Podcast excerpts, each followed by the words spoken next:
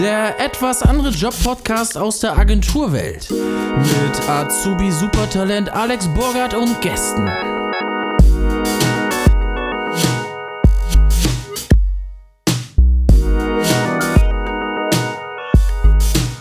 Hallo zurück, ich bin Alex. Ich bin jetzt seit August Auszubildende bei Deep Blue und mir sitzt heute gegenüber Josh.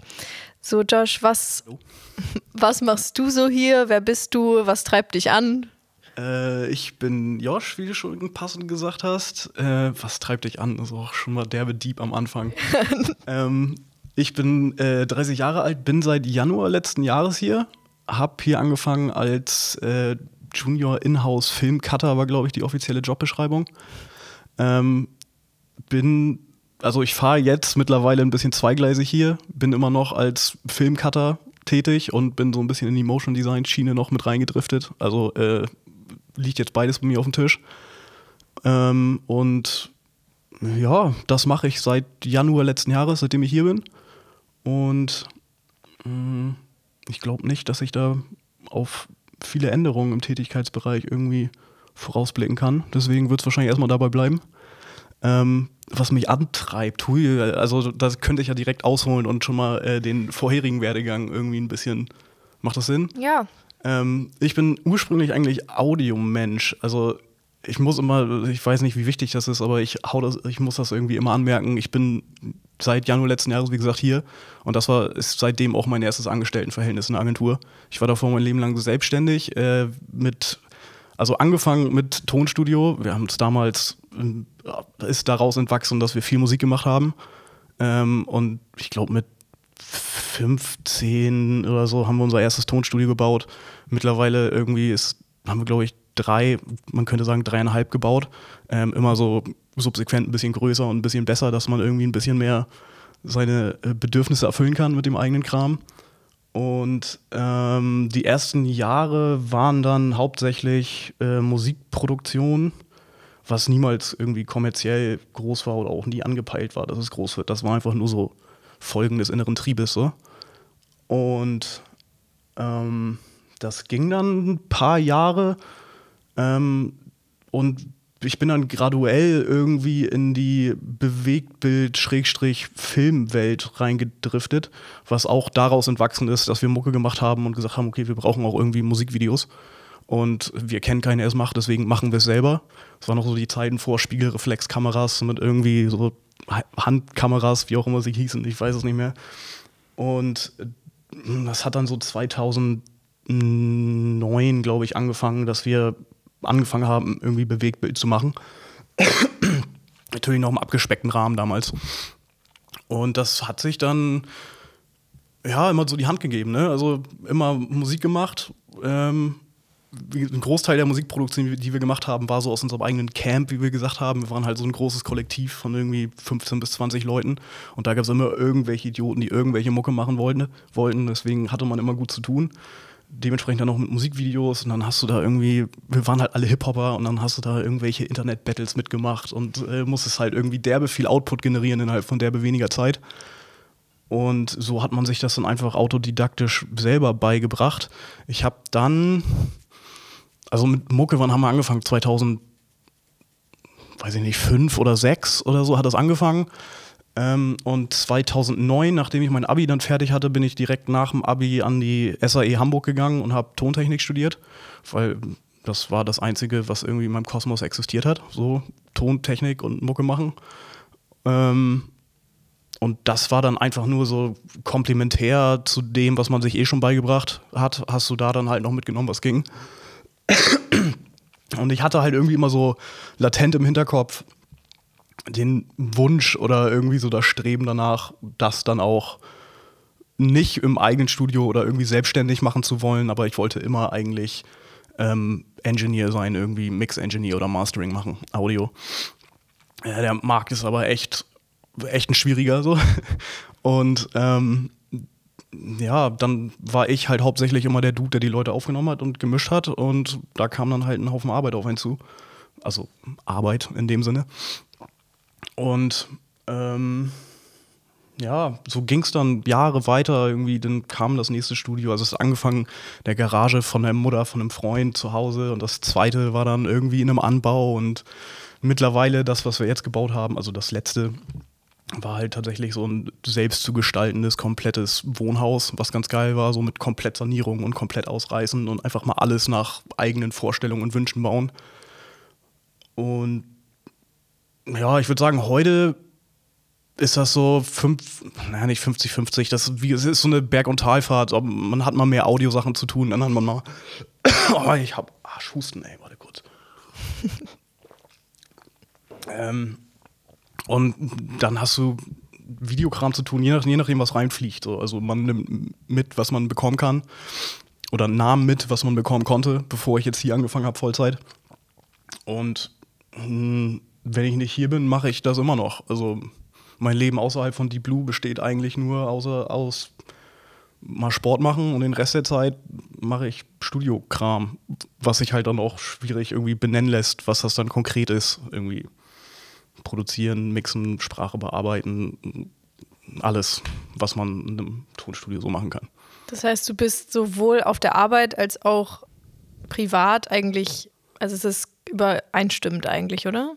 Also voll. Also ja, kann man eigentlich hundertprozentig so sagen. Also ich muss sagen, ich habe ja gesagt, ich bin ja jetzt so ein bisschen graduell in dieses Motion Design Ding reingeglitten. Ich habe, glaube ich, mit Motion Design oder so Arbeit mit After Effects und Cinema 4D und all so ein Kram, glaube ich, ein Jahr oder anderthalb Jahre bevor ich hier angefangen habe, wirklich angefangen, mich damit zu beschäftigen.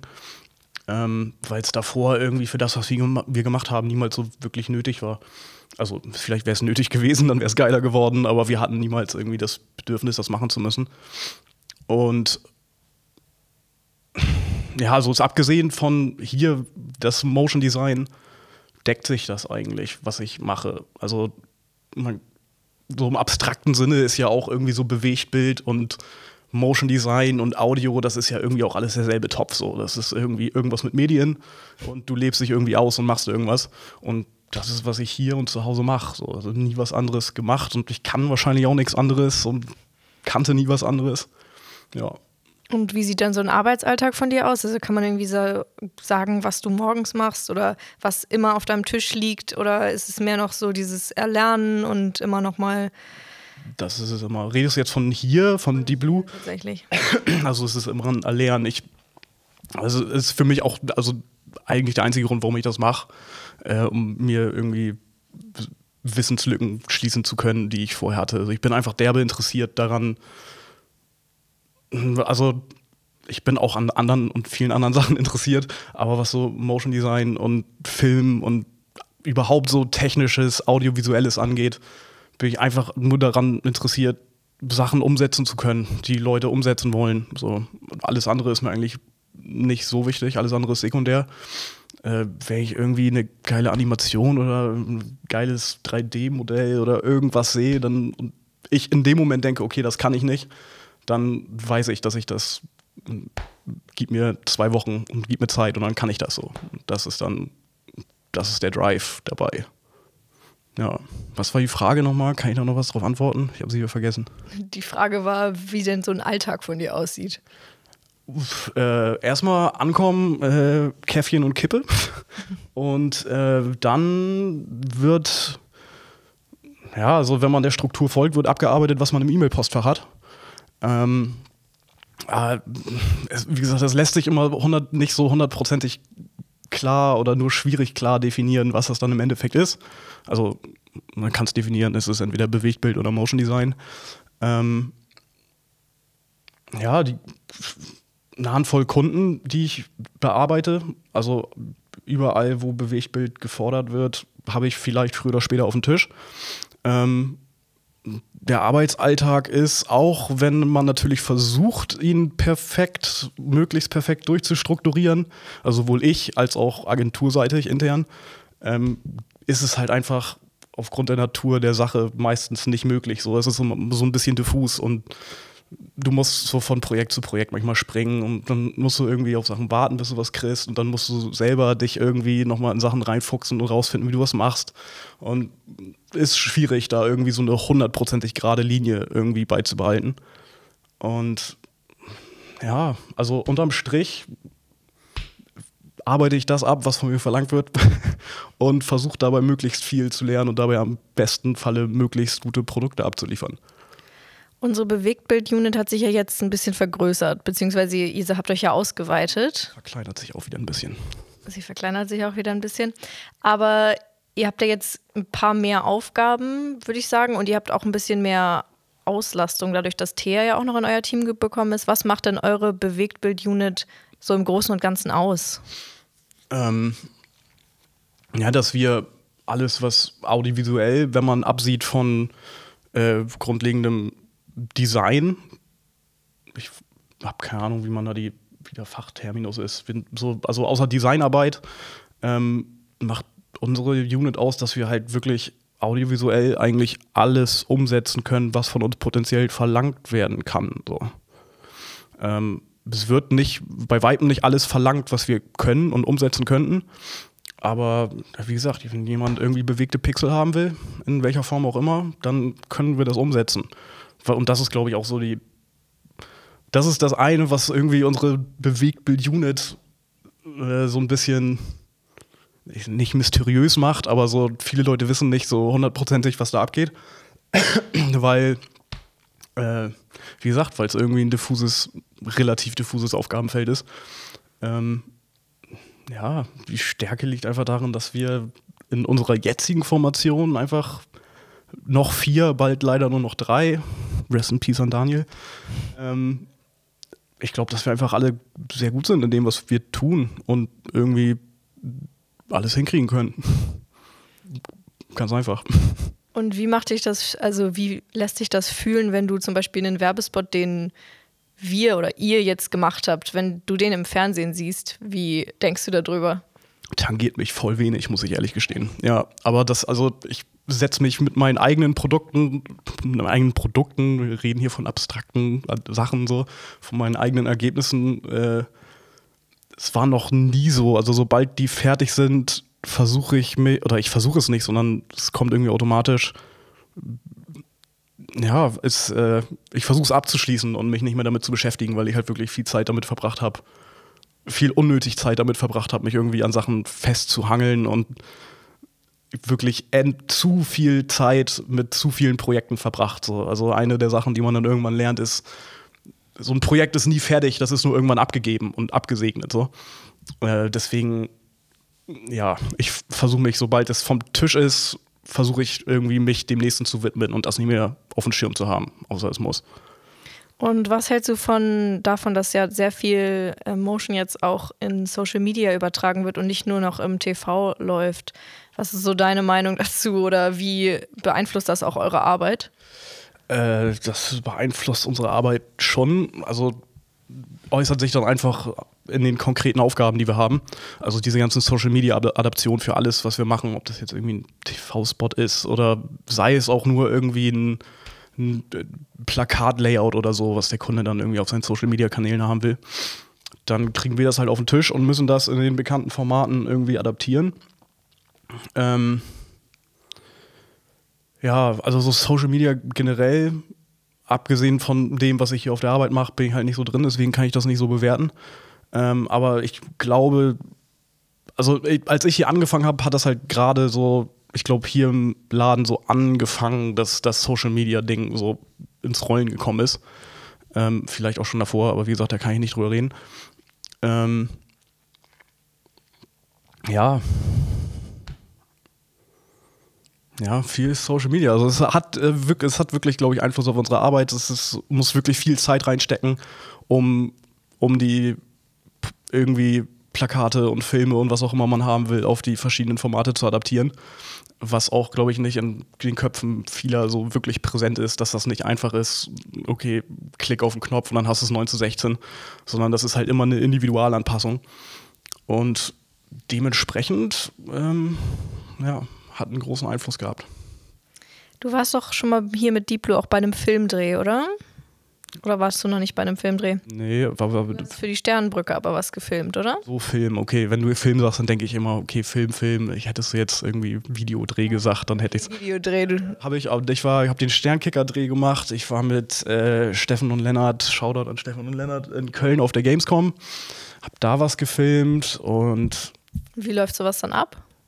es kommt ganz drauf an, was das Projekt ist. Ähm, also jetzt zum Beispiel, wenn wir das Sternkicker-Beispiel nehmen, das ist dann so das klassische Run and Gun mit der Kamera. Du hast einfach deine Kamera dabei und äh, schießt, was gut aussieht oder du denkst, was funktionieren könnte oder was inhaltlich innerhalb des Kontexts der Veranstaltung irgendwie Sinn macht und schusterst dir das dann irgendwie zusammen in Premiere danach und hoffst, dass das Beste dabei rauskommt.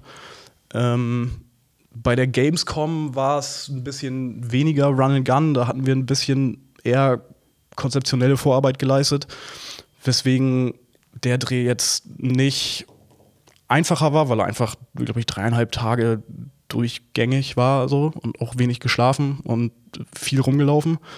Ähm, aber ja, wie gesagt, es kommt ganz darauf an, was das Film oder was das Konzept des Films dann ist, wie der Dreh auch abläuft.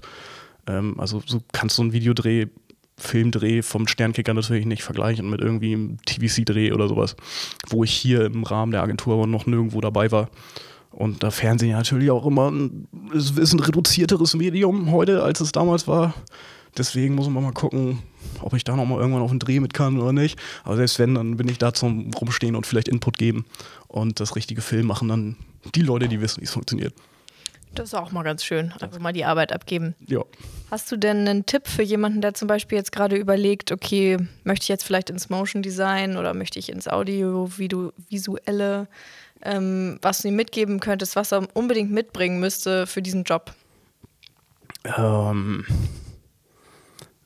Bock auf die Sache. Also ich bin, äh, ich glaube irgendwie, du musst, wenn du einen Job haben willst, wo du gut drin sein willst und den du gerne machen willst, dann muss dir darf hinter der Tätigkeit an sich darf dir eigentlich nichts wichtig sein. So alles andere ist sekundär. Du musst Bock drauf haben auf das, was du machst und wie lange du arbeiten musst, wie viel Kohle du kriegst, was es für Perspektiven gibt und sowas sollte alles sekundär sein. Also das ist das Einzige, was ich irgendwie mal mitgeben kann. Und natürlich so Plattitüden wie du musst dich weiterbilden wollen und all so ein Kram, aber das halte ich dann für selbstverständlich, wenn man da wirklich Bock drauf hat. Ja, gut. Ähm, dann habe ich jetzt noch unser geliebtes Drei-Wort-Spiel, das du wahrscheinlich noch nicht kennst. No.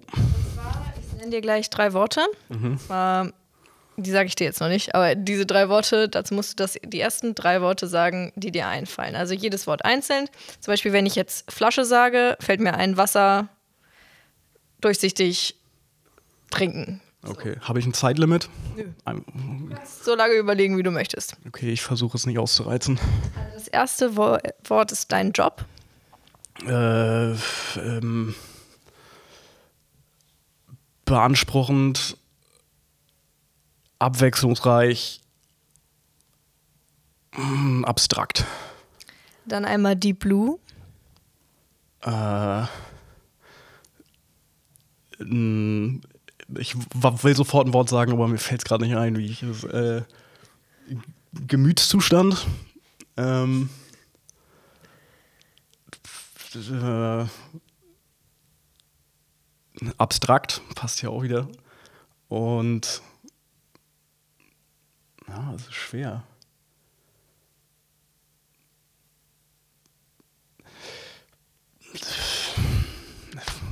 Arbeitgeber. Und dann noch einmal du selber. Oh, ganz schwierig. Waren jetzt schon zwei. Ähm,